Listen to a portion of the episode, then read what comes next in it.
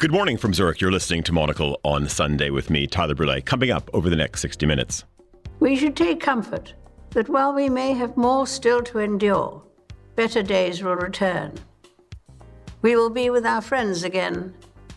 We will be with our families again. We will meet again. My guests today, Juliet Linley and Marcus Schögel, a lot to go through today. Uh, Juliet uh, is with me. Where do you want to start uh, on this rather momentous uh, past few days? Morning, Tyler. Well, I think I'll start with taking a look at the Italian press as the far right readies itself to sweep the polls in the upcoming September 25th election. I'll also look at former colony Trinidad and Tobago, my home country, and how it's mourning the loss of the lady who was its head of state until 46 years ago. And a new guide to Venice is out, written by some very special and, dare I add, usually quite handsome blokes blokes. Very good. On the topic of handsome blokes, our editor, Josh Fehnert, uh, is over in London uh, this morning. What a segue. Josh, uh, maybe a bit of a, of a mood check uh, as well. And maybe you'll be, of course, bringing us up to, to speed in terms of the tone and, of course, how things are unfolding on your side of the channel. Absolutely, Tyler, and thank you for the generous introduction. Uh, today, I'll be reflecting from London on what happens really when a fixture of national life comes loose and asking, I suppose, for the first time, who were the Elizabethans and what will the uh, people who are under Prince Charles be like as he follows in that role? Very good, or Josh Fehnert. Plus, we'll hear the German perspective from Christoph Amend, the editor, of course, of Die Zeit magazine. It's the 11th of September. It's also election day in Sweden. Live from Zurich, this is Monocle on Sunday. Live from Zurich, this is Monocle on Sunday with Tyler Brûlé. And good morning from a rather uh, autumnal Zurich. If you had to uh, go into a dictionary and say, what does autumn look like and what does it feel like in Middle Europa. This is it this morning. Slightly damp because I think we probably had a little bit of rain last night, but the sun is shining. It's going to be an absolutely fantastic day. Uh, and of course, uh, as uh, we've been saying, this is going to be a very uh, busy program. Uh, we'll see what we can get into the next uh, 54 and a half minutes or so from Zurich and also from London. I'm very happy to say, of course, the voice you heard at the top of the program, Juliet Linley is here this morning around the table with us. Good morning, Juliet. Morning, Tyler. Hello. Very quickly, uh, just maybe uh, your thoughts and reflections uh, over the really uh, since since Thursday, um, and and how you've. Uh, of course, regarded this because, uh, as you said at the top of the program, you're from Trinidad. you have, of course, Commonwealth roots impressions. Yes, Commonwealth roots. I, I, I, have to admit that even though I am a bit of a Republican, um, I, I, was a bit touched watching uh, everything unfold and, and so rapidly, as we were saying, just two days before we were saying goodbye to Boris Johnson, hello to a lady prime minister, and then all of a sudden, the the, the very lady who had shaken their hands just a couple days before was was gone. But I, I was I, I find a, found a very relatable opinion piece in the FT about how uh, Elizabeth had a very global. She she represented global Britain. She was global Britain personified, and looking at how her death has resonated far beyond the shores of Britain, and may I add, as far as the shores of Trinidad. So it's a former British colony. We gained independence in 62. We became a republic, thereby releasing the Queen of her duties as our head of state in 1976. And even in Trinidad, her death is being greatly mourned, especially by the older generation who they felt a powerful bond with her and her mother country. Certainly, my grandparents very much felt this immense reverence to the crown. And even though they were strongly pro independent, and when independence happened in the 60s, they were thrilled. But with her passing, I honestly feel, Tyler, that a lot of that sense of allegiance will be swept away. King Charles III doesn't cut it, in my view. He visited Trinidad twice, and no one really remembers that, but they very much remember his glamorous Mother's State visit in 66, and more recently in 85 and in 2009. And you know, they, they say with those bonds loosening, I rather think the relevance and even the existence of the Commonwealth could come into question. I know that you don't quite agree on that, but not just in Trinidad, but certainly in certain former colonies, especially during this time of heightened like global awareness of uh, racial hierarchies and injustices. Very good. I want to bring uh, Marcus uh, Sugarlin. Uh, very good to see you. Hopefully, you had a good summer. We haven't seen you for a while. Fantastic summer. Thanks. Very good. uh, and Marcus uh, is the associate professor at St. Gallen University. He's also roped me in. He's with the Institute of Marketing. Uh, I am going to be uh, jumping on the train heading to uh, to St. Gallen uh, to talk Looking to what, 90 incoming marketing students exactly this right. week. Yep. We're talking about also, and, and Juliet touched on this. We're talking about a brand story. I mean, we think we, we talk about brand Britain. We talk about, of course, this confederation of, of the Commonwealth, and, and in many ways, it is almost it's almost like one of the original multinationals uh, in in many ways. I guess your view as as a marketeer, someone who is talking to people about marketing, what does this mean? Because in many ways, you could say this is it's not it's not very different from, of course, seeing a, a respected chairman, uh, a respected CEO, stepping down, uh, or or of course passing from a corporation in that sense. Uh, and and your impression what that means when we think about the integrity of a, a brand like the UK and and of course the broader Commonwealth. Oh goodness, how much time do I have? Well, one minute. Okay, we could revisit part of this also maybe on Tuesday in okay. St. Gallen. Right, perfect. So the first thing that comes to my mind that there's a, um, that we try to differentiate always who's shaping that brand and how it's shaping a brand. So you've got the long-term uh, perceptions that you have from the UK, but I would say that the, the Queen and the royal family is something that is a brand of its own that's much much stronger than the UK nowadays. UK vanishes a little bit because of the um, of the um, differences in European politics and the Brexit and all that stuff. But I believe that we talk in marketing in many cases about the brand shaping character. And I think that was what Queen Elizabeth was. She did a lot of stuff after the World War that was different to monarchy. She was shown um, in the war, she was very active.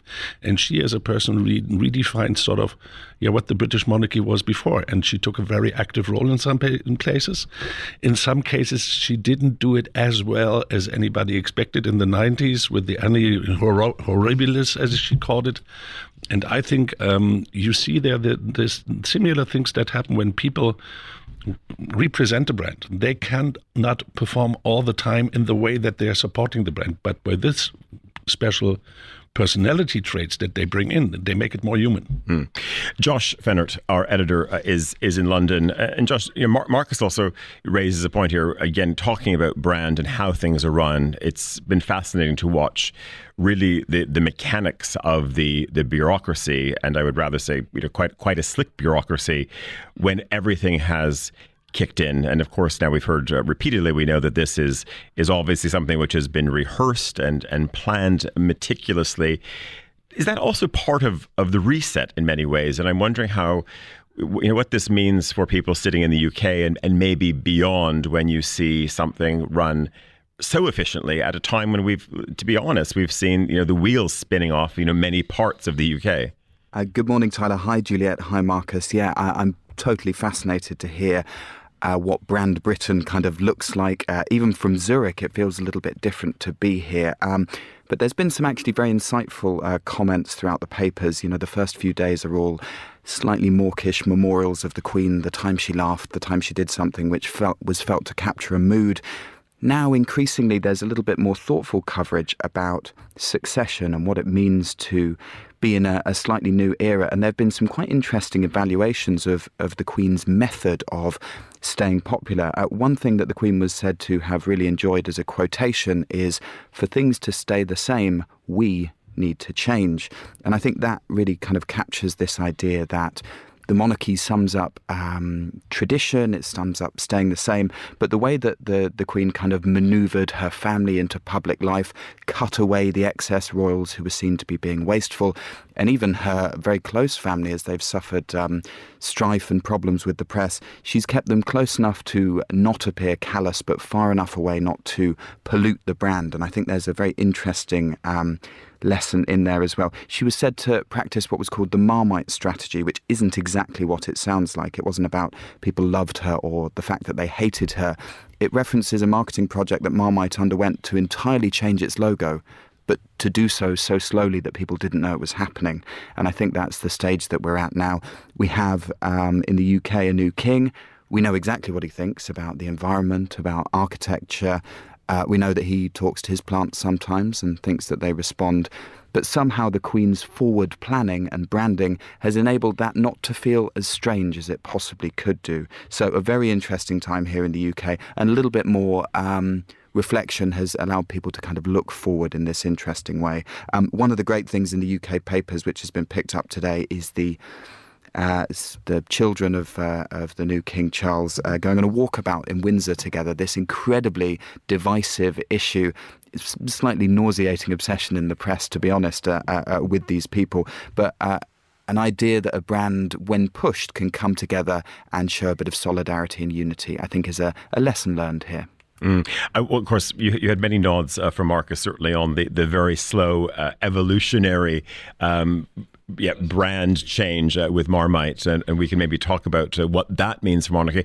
I want to bring uh, Emma in uh, on on this point, and maybe we can also uh, address this, and uh, because it, it, could be sort of the elephant sitting in the middle of of studios on either side of the channel, Emma, which is this walkabout, and and and what this meant. It was it was it was you know I think it, again it, like many things over the last seventy two hours or so, it, it really sort of caught the journalists, everyone. They were rather sort of back footed by by all of this, and of course we're talking about um, the Waleses and, and the Sussexes walking around, looking at flowers, shaking hands around uh, Windsor Castle uh, er, yesterday afternoon or early evening, uh, and I'm wondering how how is this playing out? Because on, on one side, uh, yes, it, it, we've heard that this was something that was pulled together, you know, with an hour's notice, uh, and and then of course, whether if you look at of course a lot of the red top uh, press in the UK, lots of speculation, lots of royal insiders, uh, lots of whispers as to how all of this came about, but. Reading the room and the nation, Emma, if you can do that from Studio One at Midori House, are people buying it, or they're just sort of happy to see that there's a bit of diplomacy and a bit of decorum, and people can maybe go off and do their own thing 10 days from now. I think we're a bit sideswiped by it, and I am at least quite surprised by just how much the appearance of these four people walking outside Windsor Castle has dominated the headlines today. Um, it seems a little bit like an, a bit of a distraction from bigger, more important moments and issues that are happening. From a personal perspective, you look at them and you think, why didn't you do this when she was still alive? Because this is this is you know the timing is strange and the mood was strange. You didn't get the impression that there was any warmth among the four of them. You got the impression that they were doing this, and the minute that they, you know, I think we could have safely anticipated a stony silence in the Range Rover going back to Windsor Castle after the walkabout.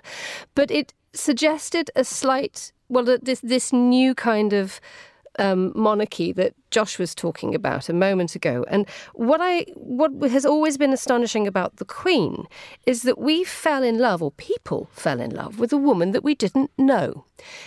I think I could arguably say that if there was anybody that you wanted to get in front of your behind the microphone in a studio for an interview, it would have been the Queen. But she maintained this astonishing public silence about her inner life. The only clues that we got were things a little bit, even when she sort of played with played with Paddington in the in the last few years of her life, and you just got this warmth coming through then.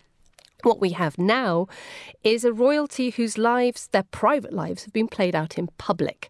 So you have everything that has happened to Charles over the last 70 years of his life, good and bad. And now you have the new royals playing out their private lives in public. And I wonder whether we, the brand of the monarchy needs to focus on perhaps a little bit more of the dignity and the mystery that it was always so good at, that it was always so famous for under Queen Elizabeth.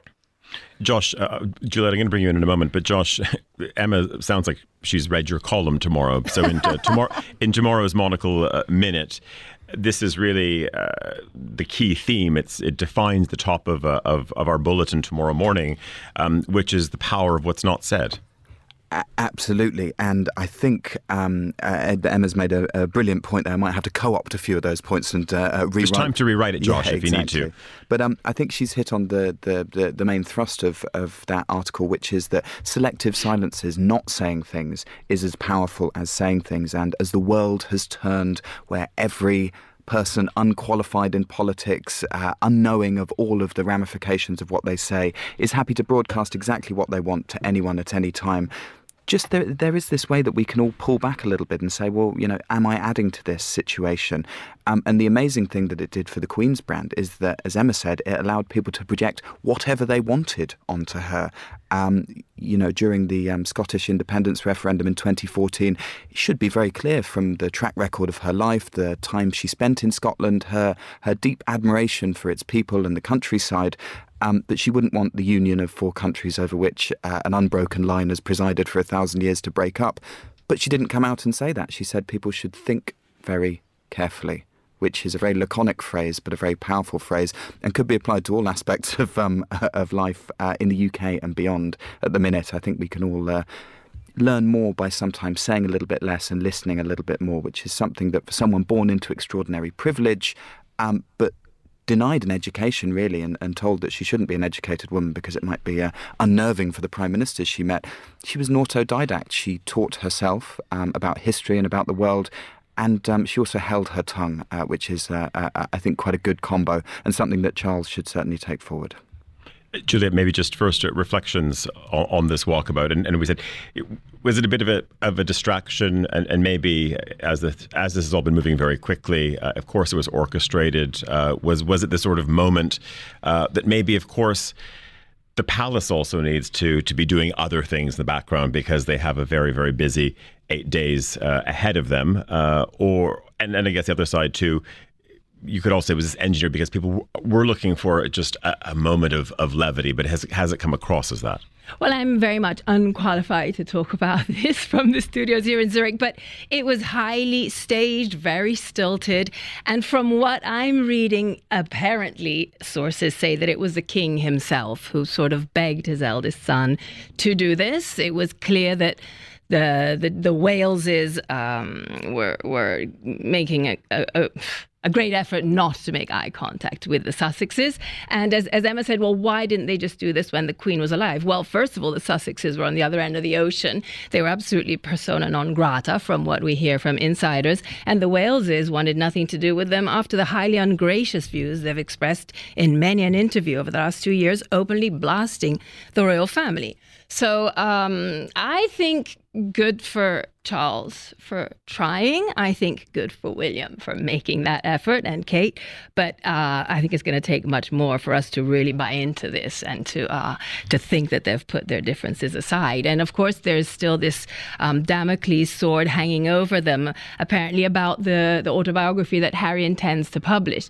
Is he going to put it on ice now? That would perhaps help to uh, sort of uh, get yeah, so you, or you, you wonder whether yes they're they're pulling it off press because they want to they want to update it. Marcus, just uh, on this this notion of what a brand says and doesn't say, yes. is this is this something which uh, we would find in the the curricula at, at St. Gallen? Because as you said, I mean, we think about it, you know the the identity that a color has uh, around a brand. We think about you know what it, you know how it sounds sonically, uh, how it's backlit, all of these different you know components when we think about you know, the essence of brand. But do we think about also yeah, the negative space around it and end the silence? If you could see me, I was nodding now for one minute. You were because the first slide that I'm showing my students when we talk about communication is Paul Watzlawick. You cannot not communicate. So that's for me one of the mantras that we need to stick to. But this means, in a positive, in a negative sense, if you don't say anything, everybody can attribute to you what they want to. Yeah. If Miss Merkel was asked, "Do you step down?" and she doesn't answer, okay, she's going to be down in three months. So that's an idea that that I think is very powerful. But I think here we've got the other dimension, which is the positive of it, positivity of it, in saying you don't comment on everything you exactly point out more what is very important to you. And using all those different means of non-commuting wearing the proper des- dress in a blue kind of style for the European showing for the European Union and all that stuff. This is for me almost mastery in this non-communicating over the verbal space but the non-verbal space. And being quiet sometimes uh, you know when you look at my home country of Germany, and maybe we're going to touch on that as well, everything is up in the air. All hands are up every time. How much do we need to cool down? Do we need wood to heat our spaces? What is happening? And, and everything is commented and funny wise, the Chancellor of Germany himself said, I'm not going to play that game. I'm not going to comment on, every, on everything. And I think this is going to be the mastery for communication in the next years, leaving out saying not to everything something, but really making a point when it's necessary. Because if you try to steer to everything, you come become non-differentiated. You're mm. saying something every time. It, it doesn't get that much better. Uh, Emma, I want to. Uh, I'll start with you, and then Josh. I'm keen on, on your views on this one. If we think back to, and certainly those people who who tuned into the BBC's coverage uh, to to Huw to Huw Edwards, uh, the BBC presenter, one of their top presenters, of course, uh, breaking the news, and really was the, the the the figure that that really sort of guided us through this for the first two hours. It was it was an incredible jolt, not just because of the news, but suddenly we saw broadcasting changed. It's broadcasting, you know, jumped back to a time of, of it felt like the 1970s uh, in, in, a very positive way because we've been through two years of of having, you know, people, you know, and correspondents, not just experts joining uh, all kinds of TV programs on Zoom. We know what everyone's, you know, restyled bookcase looks like. We know what everyone's kitchen table or the background of their kitchen shelves look like because no one's been going into studio. And here we had something suddenly all correspondents in studio, everybody in a tie, satellite trucks out, uh, you know, absolute precision and and and broadcasting as certainly those of us who grew up in a television generation loved it in many ways it it felt like the the industry that we we all joined, uh, and so there was this enormous formality. And so, Emma, as a broadcaster mm. uh, and someone knows a thing or two about the BBC, do you think this also marks a little bit of a reset? Do you think people are going to step step back and say, "Well, this looked good," and this is also what professionalism looks and feels like? It, I think it felt and looked like a very different BBC from the one that some of us who know how it works from the inside have, have seen over the last couple of years. And I would agree with you that the reason why it when it came together on Thursday so well is because for the last two de- two and a half decades, about three or four times a year, the BBC rehearsed what we would call a Category One death, uh, which would include Prince Philip, Prince Charles, the Queen, I think it's now Prince William because he's direct heir to the throne. And what would happen is that a, a, section of the, the newsroom would be cordoned off and you would have what would be uh, what would happen is you would re- rehearse it as if as if it were happening in real time. So you would get what what the, the, communication would come from either the palace or the press association that an, an announcement would be made within 45 minutes. At which point everybody read that to be someone has died. So the black ties were brought out, the black curtains were brought out, and they rehearsed it and rehearsed it and rehearsed it. And there was that element of preparation and professionalism which made the television work. And you're right, it became one of those great events in broadcasting history that you just had to get right. What surprised me was that Huw Edwards was wearing a black tie before she died. Obviously that was the that was the signal to everybody that this was not a rehearsal. This was going to be happening and that we should all be ready for it. But Huw has been doing that. He's been readying himself that for a very very long time. Plus a lot of credit has been given to him for the fact that he had just spent 27 or the best part of 72 hours covering the replacement of the prime minister. So he would he was teed up for that one as well. What's also nice is that we're not just celebrating broadcasting at its best we're celebrating newspapers because I think many of us have gone out and bought a paper for the first time in a very, very long time. A newspaper and print can reflect a moment in history in a way that, quite simply, I'm sure you'd agree, the internet just can't. No, Josh, this is this is one thought that I, I had, and maybe we have to discuss it more and figure out who's going to write this column. But Emma makes a very good point because to see the covers of the FT, and, and uh, there must have been extraordinary mobilization on the presses around Europe. I was very surprised that the FT, given the time that the story broke, was still able to get a fresh front cover out, even in Zurich, you know, in this, and of course, this is, I think, either our papers, you know, the FT here either arrives from from Italy or or Germany, so it was quite remarkable. And again, as Emma's saying, there was there was a real marker then when you see a newsstand full of stories all leading with the same images and the same headlines. Absolutely, and I think preparation was key. Um, one one thing that kind of betrayed um, how prepared some people were was anyone that read the Guardian um, the day after saw that the date that the Queen died had been listed wrong. It had been listed as 2023. And the reason for that is a lot of these obituaries were pre written, they were updated periodically, of course. But, you know, um, I'll come back to the, the, the, BBC in a moment, which I, I agree a lot of people rallied around. A few people in the office um, told me that as soon as they saw the news, they knew they had to turn on the BBC, whatever it was, the radio, the, the news. That was going to be their accompaniment for this difficult time in national life. But just the preparedness of, of things like TFL, Travel for London, every single bus stop by 9 uh, p.m. that evening had a, a backlit picture of the Queen preloaded uh, everywhere you could imagine. The estate agents opposite the office have reframed their, uh, you know, fancy uh, Marylebone kind of penthouses in a kind of voguish dove grey with a kind of backlit, ghostly picture of the Queen on them. Everyone mobilised so quickly, but there, that was perhaps even though because psychologically we weren't prepared. You know, people needed to, in some sense, understand that this was going to happen at some point. And on the BBC's coverage, I completely agree. There's a good piece in the Sunday Times about how Huw Edwards summed up a national mood, his eyes glistening, but his words kind of resolute in what was being reported. I did think it also exposed this kind of funny world of the slightly spidery royal correspondent creeping around after the the royals. Uh, there was quite a famous thing caught on um, microphone of, of Prince Charles looking out um, and then saying to his two young sons, "That dreadful man's here again."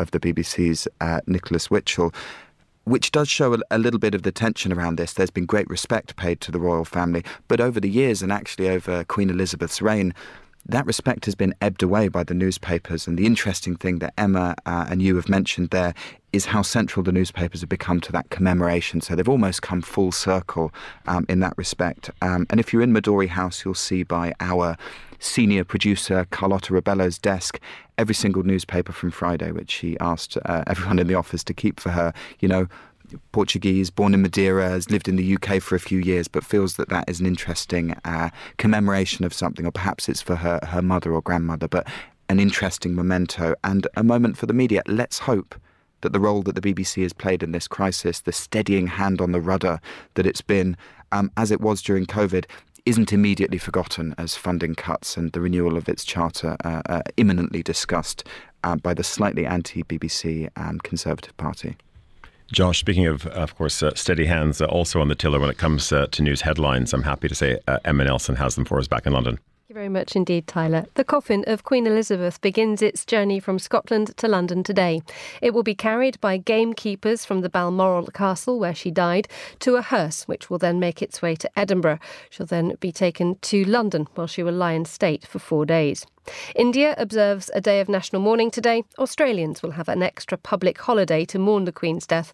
That'll happen on September the 22nd. Meanwhile, the former British Prime Minister Gordon Brown says he expects the new king, King Charles III, to streamline the monarchy. He said he could see a smaller, more relaxed structure, similar to that in Sweden. In other news, Ukraine's rapid counteroffensive is gaining ground with Russian front lines in some areas collapsing. It's being reported that the Ukrainian advances will be the most significant since Russia withdrew from areas around Kiev in April. And Swedes vote today in an election pitting the incumbent centre left Social Democrats against right wing populists. Those are the headlines here in London. Back to you, Tyler, in Zurich. Thanks, Emma, and uh, thank you very much uh, for the segue there because uh, it is just 10:31, uh, coming up to 10:32 uh, here in Zurich. Same time, also in Stockholm, where we're heading now. Election day in Sweden. I'm very happy to say that we are joined on the line now by the NZZ, the Neue Zürcher Zeitungs uh, correspondent in the Nordics. Rudolf Hermann is there for us. good morning. Good morning.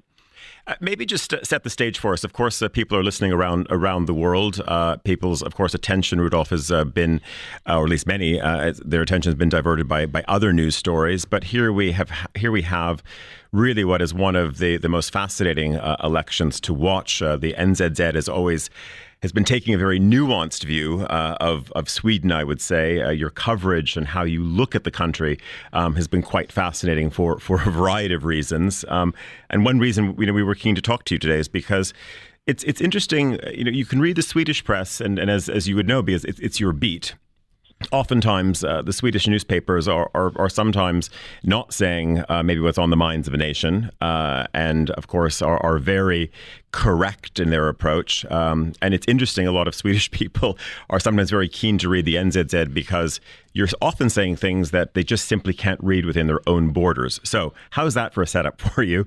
Uh, how do you view this election and what's going to happen today? Um, well, uh, it's going to be a continuation of the last four years in a way because um, there are two camps, uh, center left and center right, and they have been uh, quite even in the last four years, and this is going to continue according to all the forecasts. So there's no uh, better future in sight, if I may say so. Hmm. It's uh, are there any sort of sense of surprise? Because looking at the Svenska Dagbladet, of course, one of the newspapers of, of record, they were talking about things being incredibly close, um, and of course. You know, when we talk about you know potential kingmakers, kingmakers in another way, the Swedish Democrats are sort of, are, of course, have seen you know the party that could upset things. Also, the party which was very fringe for a while, but now we're talking about a party which, of course, does have a voice, has certainly a large part of the voice of, of the people But the flip side of it, of course, is, is many parties saying that they, they won't go into a coalition with them. Um, but if they if there is some type of surprise today, if they if they inch up even a few more percentage points than what the polls are saying, um, what could could happen? Or you think it's just going to be typical business as usual, uh, Swedish style? Uh, no, no. Uh, I think the thing that could happen uh, is that the Swedish the Sweden Democrats become the second largest party after the Social Democrats which will be uh, a bit of an earthquake in a way, because the uh, sort of the left-right contradiction in the, in the last maybe uh, 50, 100 years always rested on, on the conservatives, the liberal conservatives, the so-called moderates, and the social democrats. Now, if a party comes into play that is uh, sort of marginalized, has been marginalized by most parties over the last years, that changes the equation, of course um, the Sweden Democrats have already arrived in the in, in the centre right camp. They are accepted by the centre right parties as a pol- potential coalition partner or a support partner, which is a big change against uh, the last the, the, last election. So so this is the uh, the surprise that could happen, and it would change politics in a way that Swedes have to face up to a reality they didn't want to face up for a long time. And certainly that's been the, the narrative a little bit of Magdalena Andersson. She was uh, campaigning yesterday in Rinkeby, and she's you know she was she was saying here's an area that only with maybe a turnout of a little over fifty percent. She said you know the, the very sort of notion of of Sweden is under threat by the likes of. Of, of course, uh, the Sweden Democrats. But on the other side, you know, a lot of people are saying, well, actually, the Sweden that they like, that sort of went out the window a long time ago.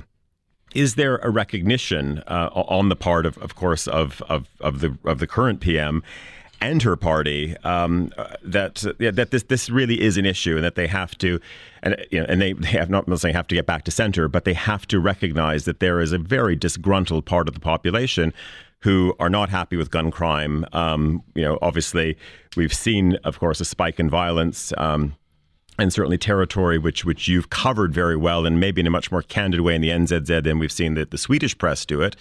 Um, has that registered with them, or are they they're just sticking with this sort of comforting narrative uh, that maybe is a little bit passe at this point? Uh, no, no, the, this element is certainly there.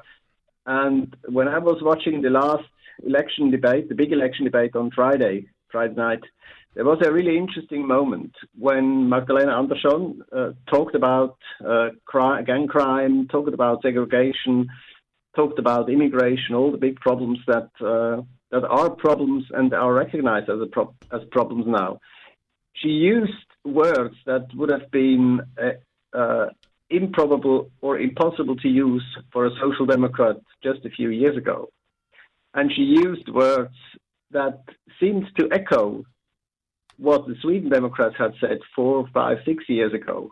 so it was really, it was really quite quite a special moment because in in practice, most parties uh, hardened their line uh, in these questions. They wouldn't openly admit that, but uh, there has been a shift. And uh, when you have uh, an electorate uh, of maybe 20% that will vote for the Sweden Democrats, then they will vote for them because the Sweden Democrats now can say, well, we've said it all along, and mm. you joined us now. Uh, so we were basically right. And this, this there is a, a, an undercurrent of sentiment going that direction. How much of this is uh, political posturing and, and lip service? So, uh, of course, if we if we end up with something which looks very much like it has for the last four years, will government be held to account? If, if of course, if the Sweden Democrats come in in power, um, they will obviously as, as as a as a serious and second player, will they be able to push things through? Because again, you know, I don't think we I could sort of imagine a sort of divided Sweden uh, that that we see right now, where people and you know and many and I would say you know many uh, Swedish friends they they do feel a little bit under threat. They don't recognize parts of their country anymore, and this has happened in a very very short span of time. So, mm. do you do you think that that we'll see proper policy measures? coming through, um, or will it just be still a very Swedish, gentle, gentle, and uh, and maybe it gets pushed out to another election? Uh, well, I think I can imagine that Sweden is going in the way of a, let's say, a Danish scenario, where the, the Danish Social Democrats they have been uh, tougher on immigration for a long time, but when they came to power uh, a few years ago, uh, they they increased their tough stance and they undercut the uh, the, the, the, Danish uh, right nationalists, the uh, People's Party, to an extent that they, they are vanishing from parliament. So this might be a scenario if the if the centre left stays in power. Um, I'm not sure if it really if, if that really works out in Sweden as it did in, in Denmark. Uh, the other thing for me that is hard to imagine is is a direct role of the Sweden Democrats in a government, because I don't think Sweden is ready for that. But you have it. Uh, they will they will pull the strings from uh, from the background uh, if if a centre right government emerges. Yeah, it's it's it's fascinating to hear you say that. Uh, whether we would see, of course, uh, someone being the, the front person and, and, changing policy, and certainly from the side of, of the Sweden Democrats. And then I guess the you know the, the, flip side to that though is of course you know no one thought that you'd have you know kids being shot as as innocent bystanders in in public parks, all of these things. I'm I'm just curious from from your perspective, Rudolf, as a correspondent who's covered that patch. Um, certainly for some time your view from the ground and just speaking, of course, to voters, uh, maybe not even just thinking about this election, but what, what is the evolution that you've witnessed in the country? And I guess what's fascinating is also how you compare it and contrast it to a country which, you know, many people around the world often confuse Switzerland with Sweden. Mm. Well, I think I think the biggest problem here is that um, the problems that are related to questions of integration and immigration they have been uh, not ignored but suppressed by the Swedish public debate for too long. So they were allowed to build up over years, and uh, it is very hard to solve a problem that has built over two, or three decades to solve it within within an election cycle. So this is not going to happen, and this is what makes it makes it so hard because you have to commit, you have to work hard uh, in the best uh, version uh, uh, bipartisan and this is this is really a, puts politics to a test. So I'm not I'm not really optimistic about about uh, a solution because a quick solution is not possible, and for a long term solution we have to really work together. And and uh, Swedish politics has been divided into a left and a right wing block for too long uh, to suddenly start sort of cooperating uh, across the blocks. Rudolf Hermann, NZZ's a correspondent uh, in the Nordic region. Uh, of course, a busy day ahead uh, for you as well uh, with the Swedish elections underway. Hopefully, we can uh, catch up with you uh, certainly over the next 24 or 48 hours to see how everything is unfolded. You're listening to Monocle on Sunday. We're going away for a short break. Af- back after this. You're listening to Monocle on Sunday, brought to you in association with Spain. Spain has an inexhaustible capacity to surprise. From its rich cultural traditions to its landscapes, it's a place of many wonders for people of all tastes and interests. A country whose cuisine offers almost infinite regional variation, Spain boasts far more than just paella and gazpacho. And whether you crave urban conviviality or the serenity of nature, a perfect Iberian bolt hole awaits. Few countries can equal Spain when it comes to homegrown produce. This abundance of delicious ingredients informs countless regional cuisines that have been perfected over centuries. Across the peninsula, chefs delight in reinventing traditional recipes for foodies craving fresh flavours. But where will you stay?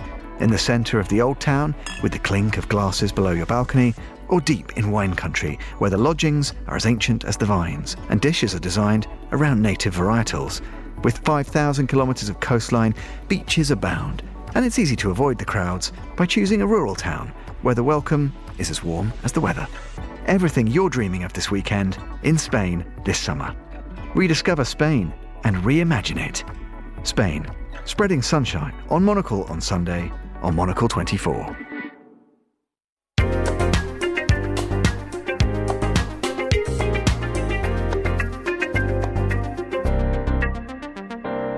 You're back with Monocle on Sunday. Uh, just gone uh, 1744 in Tokyo, 1044 here in Zurich and Berlin, where we're heading now to join Christoph Amend, editorial director at Zeit magazine. Of course, the powerful supplement magazine component of the Die Zeit brand. Good morning. Good morning, sir. Uh, tell me uh, first uh, an end of end of summer check-in. I'm sure that uh, it was uh, yeah a very certainly a very sunny and warm one uh, in in the Amend household. it was, and then yeah, we also had a great summer in Berlin, and uh, now it's the big uh, rentrée, as they say in Germany, right? Uh, so. Uh, new hotels are opening up at the moment in Berlin, which is pretty exciting. Uh, new restaurants being opened up, so everyone's returning, and uh, yeah, waiting for for maybe a hot fall, right? And with so many changes happening in in the world. Oh, we, we, we certainly hope so, but uh, maybe uh, we'll, we'll come to hotels uh, in a moment. But um, I'm keen to uh, to just get uh, your view as an editorial director on, of course, events on the other side of the channel, how this has been playing out, uh, certainly on the pa- in the pages of, of your main newspaper. Die Zeit, uh, of course, this is obviously something which was was was one of those moments that was also missed as well because you come out on a Thursday. Uh, so uh, thank thank God for obviously the digital uh, component of it. But it was interesting talking about the power that newspapers have played, uh, certainly within all of this. But how, how is what's the view been from from Germany? Because certainly. Uh, we've had uh, the, the, French, I wouldn't say scoring points, but uh, the, I think the elegance uh, of Mr. Macron's uh, statements have been very interesting. But uh, yeah, if we were to look at everything from uh, Bildzeitung to the Tagesschau, how, how have you viewed this? Well, you know, you were talking about the Queen having been this global brand uh, early in the show, and I think that's certainly true for Germany. I mean, first of all, because we don't have a royal family, and uh, second of all, of course, there's a big, you know, as you know, old uh, family roots uh, the royal family in Germany, and I was I was uh, uh, doing a podcast with one of the former German presidents, Joachim Gauck, a few weeks ago, and uh, my co-host Jochen uh, asked uh, during the conversation, "Well, what what do we actually need a president for in Germany?" And my quick response was, "Because we don't have a queen." And the former German president uh, Joachim Gauck was laughing at, mo- at that moment and uh, was nodding and said, "Oh, that's a good answer." And I think that sort of role that the Queen has played for you know during those seventy years uh, is, I think, just a tremendous and important role. And I think we're, from a German perspective, we're looking at um, very cautiously now what's happening with the king and all the changes in, in the Commonwealth. And from, I guess, a, a, German, not just foreign policy perspective, but maybe mood on, on the street, uh, you know, it, it means obviously something very different as a as a Canadian and British passport holder, uh, as I am, of course, as someone uh, who's holding uh, a passport from the Bundesrepublik, uh, but nevertheless, we are all part of a, a U- European community. Uh, I'm using that in the broadest sense. Obviously, the UK, uh, not not let's say a, a card-carrying family member. does it? You know, when you think about how this resonates on the street, is there is there beyond sort of the the the, the Harry uh, and and Meghan walkabout, etc., and how that might play in the in the more red press in Germany. Uh, but is well, there sort of a sense that this is is also a turning point for Europe as well? I think so. I mean, you know, now everyone's looking at all the, you know, the, the, the problems that the, the, the, King Charles III is facing, you know, with all the changes of the Commonwealth. I mean, I just read in the news today the first, one of the first members of the Commonwealth is already uh, announcing that it was, you know, trying to become a republic. So Sounds like we might have lost Christoph Amend there. We'll try to uh, to get him get him back uh, if we can.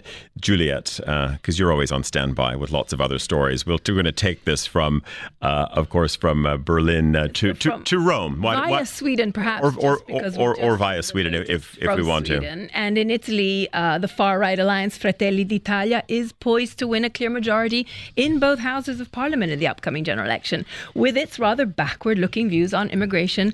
And and homosexuality. So, final opinion polls and opinion polls closed two weeks right before the election, they're suggesting that Giorgia Meloni's neoconservatives are on track to be the biggest single party with about 25% of the vote, with Miss Meloni tipped to be Italy's first female prime minister. Now, you're a feminist, I'm a feminist, Tyler. Of course, it would be a great step forward for our country to have a, a, a lady prime minister. However, I have to. Let me, let me ask you, how much does that play into all of this, though? So, you know, as. She's female? Yeah, yeah, because obviously we know what the rhetoric is, uh, and that that of course is is important. It's more the rhetoric than the then yes, yeah. Let's be honest. And can I say uh, we all kind of missed Draghi, and he was sort of the right person at the right time for the country. And we're not going to talk here about why he was pushed out, but it's still smarts.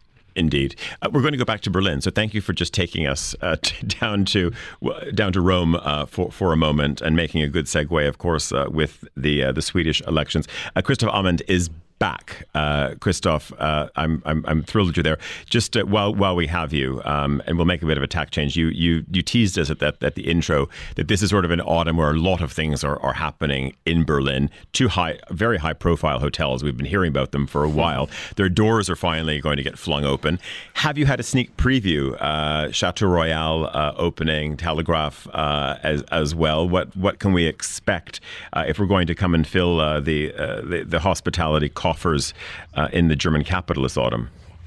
Well, yeah, I mean, there's been a, a, a, gap, I guess, in those, you know, in the, in the genre of uh, beautifully designed boutique hotels. And I think the Chateau Royal, where I've been now once or twice, uh, will, I think, fill that gap. I mean, they, they have included a restaurant that I was a big fan of in the 2010s called Dottir, uh, run by um, the uh, uh, I think we have to fill those coffers in Germany because it seems that uh, there must there's there's there's obviously uh, communication problems. Uh, we you know we've heard that Berlin is sometimes uh, you know sexy but poor, um, and maybe that also comes to, to the to the technology as well. Uh, I'm sorry that we lost uh, Christoph Amend, but Juliet can quickly is back. go back. but also, but I was going to say also Marcus was was shaking his his head uh, or nodding his head as well when Christopher was talking about those hotels.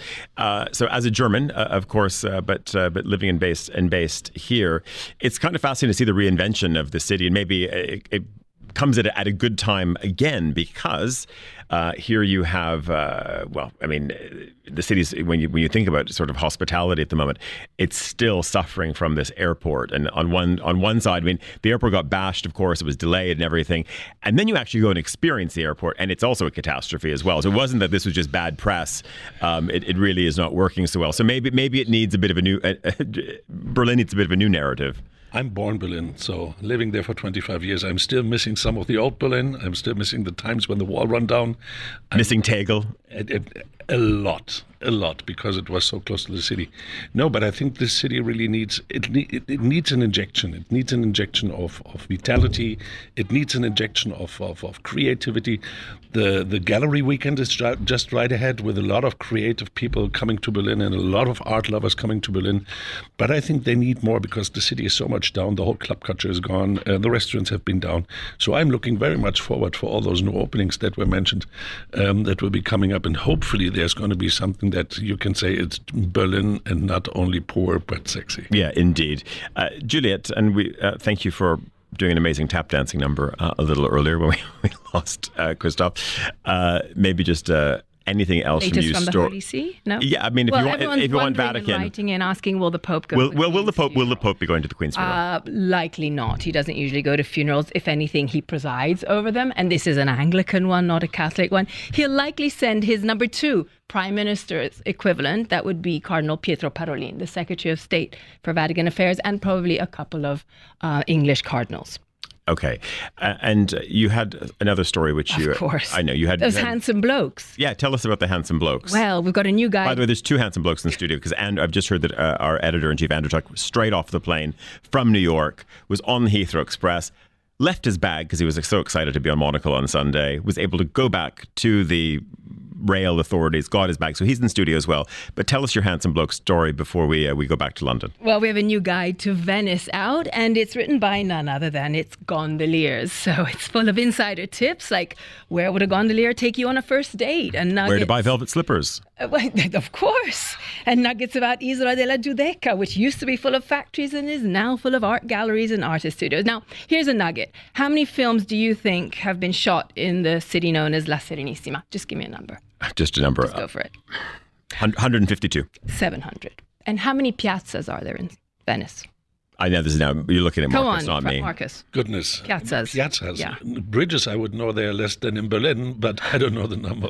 That's just one, Piazza San Marco. All the others are called campi. Campo Santo Okay, Stefano. that's a bit of a. Campo. Ch- uh, we There don't you like go. a trick By the question guide. on a, on By a the Sunday guide.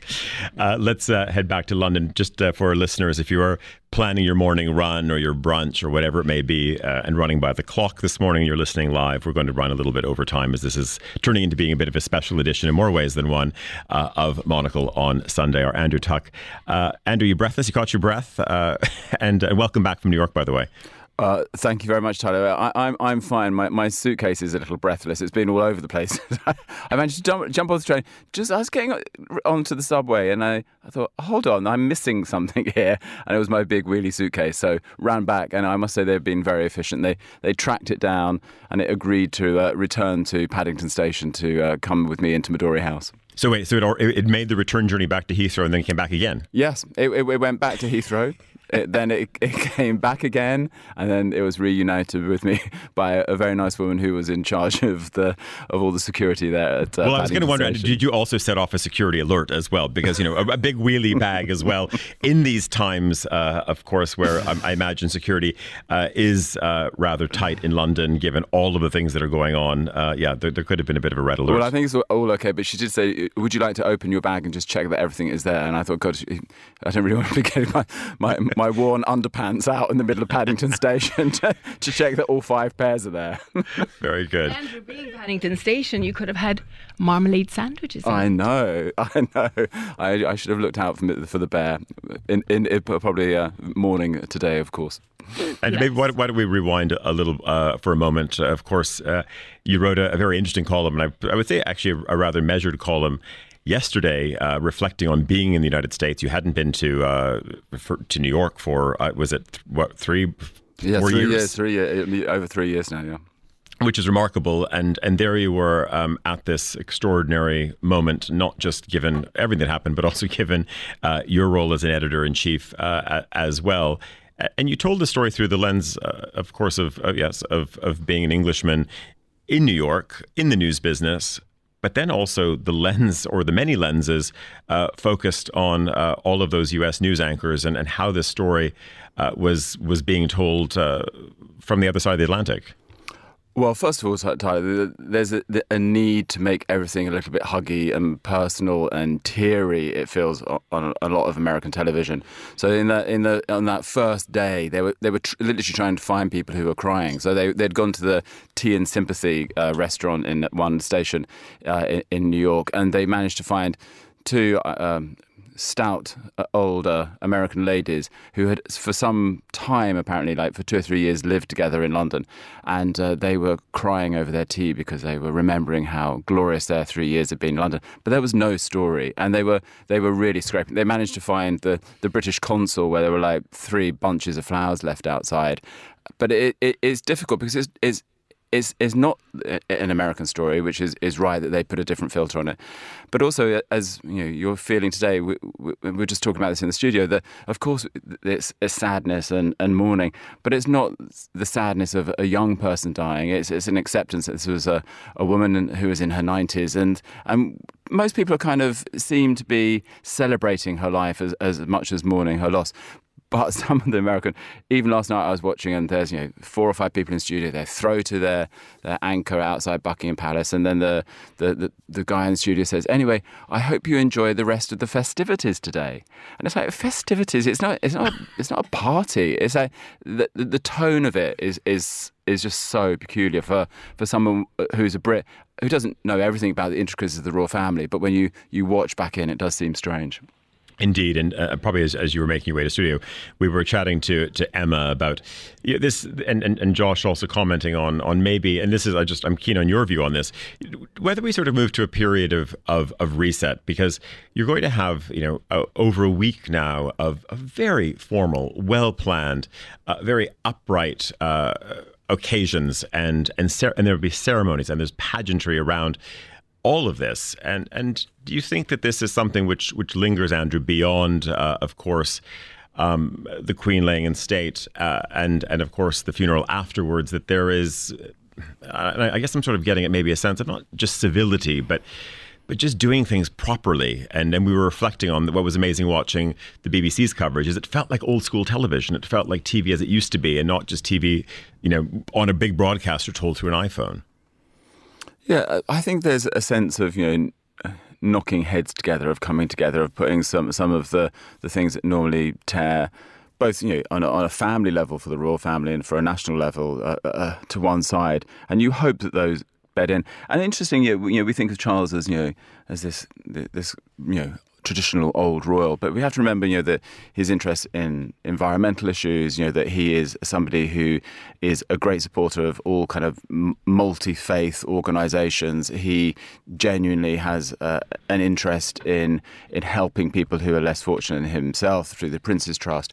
That actually. In, in the background, he's quite a, a, a modern royal and does have the potential, I think, to ease things, uh, well, ease Britain into a into a better place. But we'll just have to wait and see what happens. It's it's it's it is going to be complicated, but he is in in many senses a, a modern royal who could do well.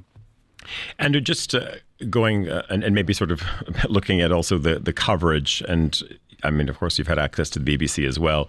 I think you've also seen that the broadcaster, I mean, maybe broadcasters, you know, elsewhere in the UK, are also trying to you know, really present as much uh, of the Commonwealth as possible. So you know, we had Lyse Doucet uh, last night uh, reporting from from Ottawa, quite a large report about the Queen's visits to Canada, uh, and there's this this real sense of sort of bringing in the Commonwealth. And I'm not sort of saying that there's maybe strings being pulled in the BBC uh, newsroom, but but do you have sort of a feeling as well that you know, as you said, knocking heads together let's have a level conversation about the Commonwealth because there's been such a negative uh, you know, view about it, and and of course, you know, and much of it sort of for obvious reasons and maybe reasons of our time. But there's also much of the Commonwealth has done that is also good as well. And and do you think this is also a slight reset? To, and I'm not saying that obviously there's spin doctors in the background, um, but maybe this is just a moment to you know, bring, bring things back to the middle a bit more. Well, I think you know, that you've seen, you know, especially in the US, you know, a few academics who always come uh, come out at these moments to kind of say something they feel will be shocking and try and challenge the, the status quo, whether it's of the UK or of, of any organisation. And maybe that's their job, and that's fine. But and let's and they should stay in their lane. By yeah, the way, that's, just, well, that's just my view. Yeah, exactly. It's, it's, I, I, and I don't I don't know that they they speak for big communities of people. I, I, made reference in my column yesterday when I was walking to, uh, in in New York just after the death had been announced. Within an hour outside this this church in, in the West Village, there was a sign up with a, a picture of the Queen, and it said that they would be holding a service. And it made the point. It said, you know, uh, in in our local community, we have many people from Barbados, from uh, Antigua, from uh, former uh, British colonies, obviously, but th- they were making the point that this this this this community also wanted to celebrate her life as well. So I don't know that it falls so easily as some of these critics would have you believe. But yeah, I do think it is a, a, a moment where the, the, the debate about you know what Britain means and what, what, what it does can move forward and doesn't keep dwelling on on the, only on the past. Of course, recognizes things that have gone wrong wrong in the past and, and difficulties and, and and and things that were not good, but manages to build on that and move forward as a community. It, otherwise, you know, otherwise you just get caught in this loop going round and round and round. And the Queen represented many things, but you know, she also represented the notion that people could come together in the Commonwealth.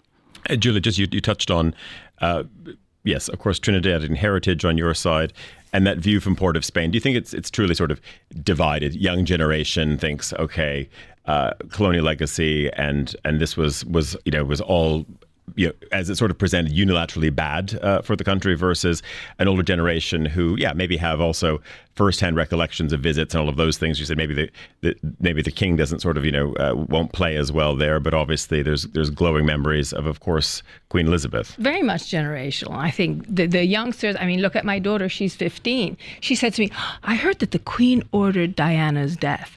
I'm like, where are you getting this information from? This is just an example of everything that's being spewed out on social media. So it is very much generational. And I do very much think it is also possibly racial. And so certain Commonwealth countries, perhaps like Canada, Australia, New Zealand, have a different perspective to um, other countries that are perhaps less developed and mm. have a bit of sketchier. But it's, it's been fascinating watching the, the BBC and you're seeing you know, people from Nigeria and people from you know, Caribbean countries as well also speaking very glowingly as well. Are they so, teenagers or are no? But they're people, no, yeah. but both actually. I mean, just yeah. watching the coverage. So I'm just.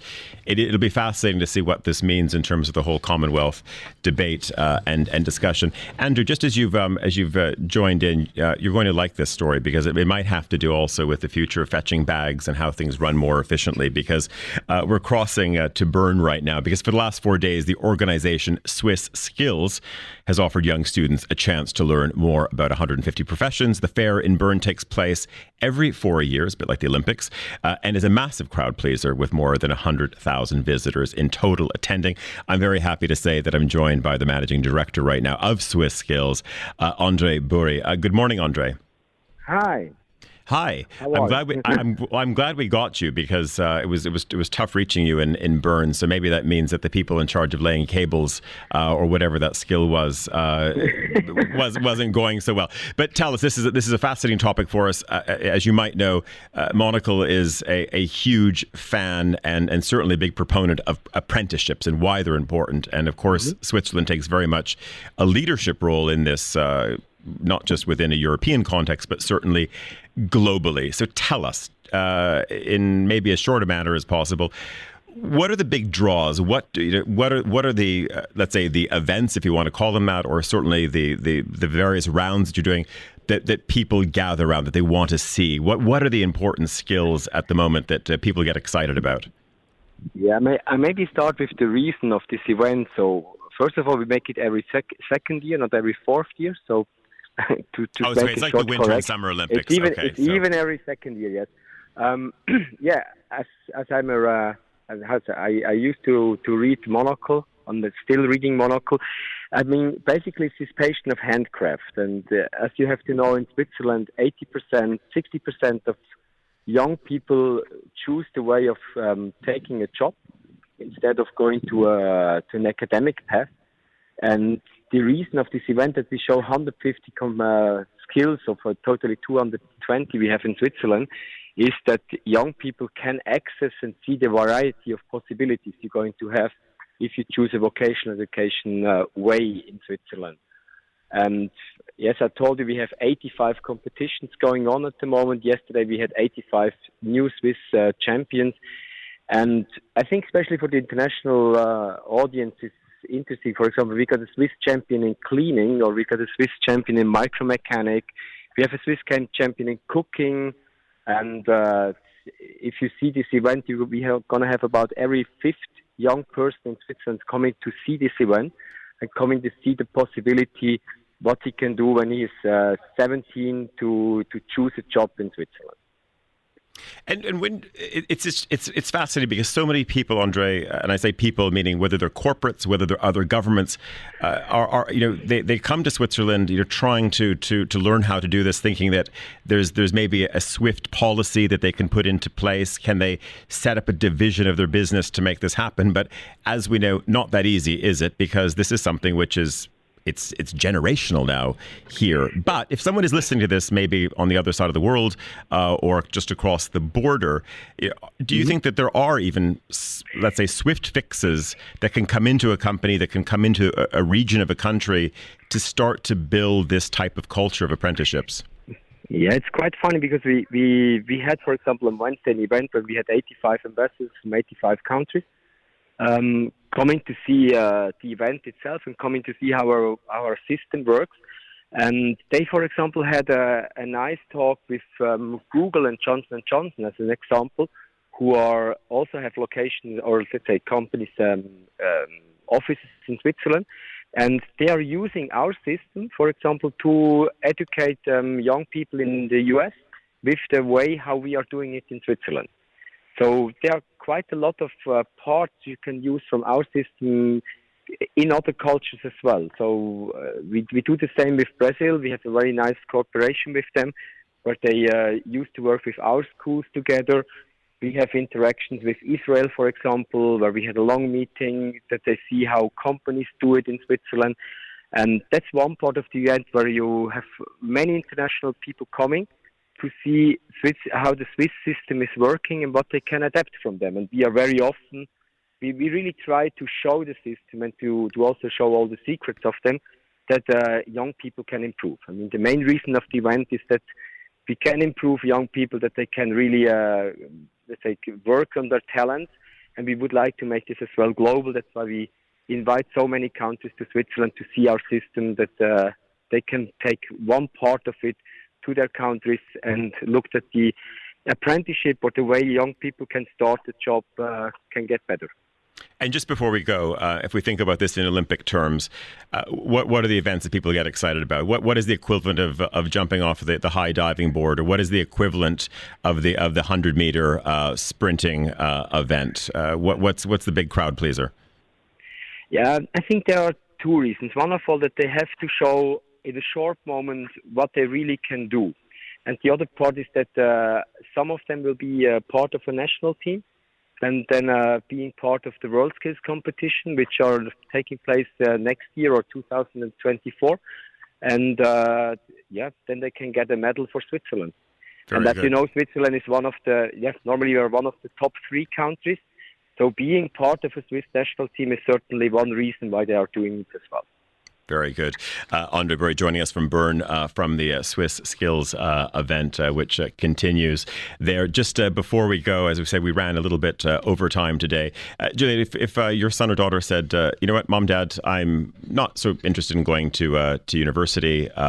I want to be a baker, and you don't need to go to university. I mean, maybe if you want to run a big baking chain, you want an MBA, um, you'd be good with that? Yeah, yeah. I'm a fan of the whole apprentice, um, the whole structure of it in this country, and I know that it's the backbone of this country and it's part of why this country is so efficient in every way. And when they come and fix your loo, they, they, they're so efficient at it and they do it so well and they clean up after themselves and they're all so well trained.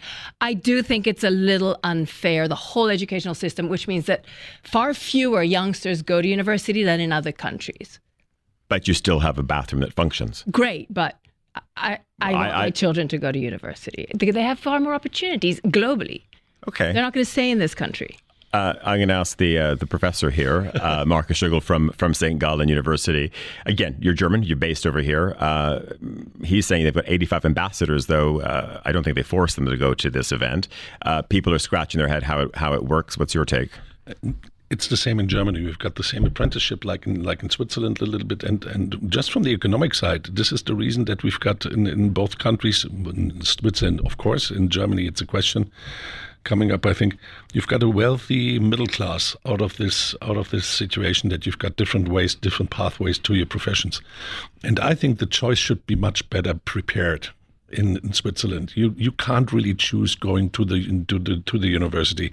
You get checked so early on your skills if you make it to the gymnasium, and I think this is not the right way of doing it because the pressure mounts so much that the question what you want to do is always an okay you don't make it to the gymnasium well take another path. So especially here in Zurich, I think there's a huge amount of reform necessary to get the people really motivated to make a choice for themselves. Now it's a choice that's pushed by the by the, the, the society that you're living in. And what I'm seeing at my university is that a lot of people start out doing business administration because they don't know what to do. So they get there and then we need to educate them and then they see it's mathematics, it's accounting, and they say, Ooh, I didn't want to do something else. But the educated choice should be something that young people should get much, much better. Andrew, if you had a choice and you didn't go to journalist uh, apprentice school, if you had an opportunity, what would it have been? Uh, I don't know. The apprenticeships are appealing, and you know, I think whatever your craft is, the notion that you have to go through an academic career to kind of get there, it, it, it doesn't seem to hold up these days. And I think it's also amazing, you know, in our world, Tyler, how many people you you meet who didn't either. You know, that they they their their entrepreneurial skills or their their passion to do something was was set in course when they were in their teens and they they just went for it and they didn't have to kind of go through the formal education. Amazing how many people learn on the job. Indeed. Is Emma Nelson still there? I She's am stuck around. Emma, quickly before we'll, go, we'll try to end the show in the next one minute. What, what, what, what would your internship have been? Oh, I think I would have been Queen. Okay. I, I, like that. I think we also set that up. I think uh, very well. It was it was certainly uh, on the, on the job training uh, at, at, quite at quite a stretch. Uh, listen, wonderful having everyone. Uh, thanks to our listeners uh, as well for sticking around for 75 minutes today. Juliet Linley, Marcus Schögel, Josh Fehnert, Emma Nelson, both here and in London. Also Rudolf Hermann in Stockholm, Andre Burry down in Bern, Christoph Amend in and out up in Berlin. Our producers today were Desiree Bentley and James. Our studio manager in Zurich was Desiree Bandley. And Nora Hall uh, has been looking after the audio in London. I'm Tyler Brûlé. Monocle on Sunday returns next week. Enjoy the weekend. Goodbye.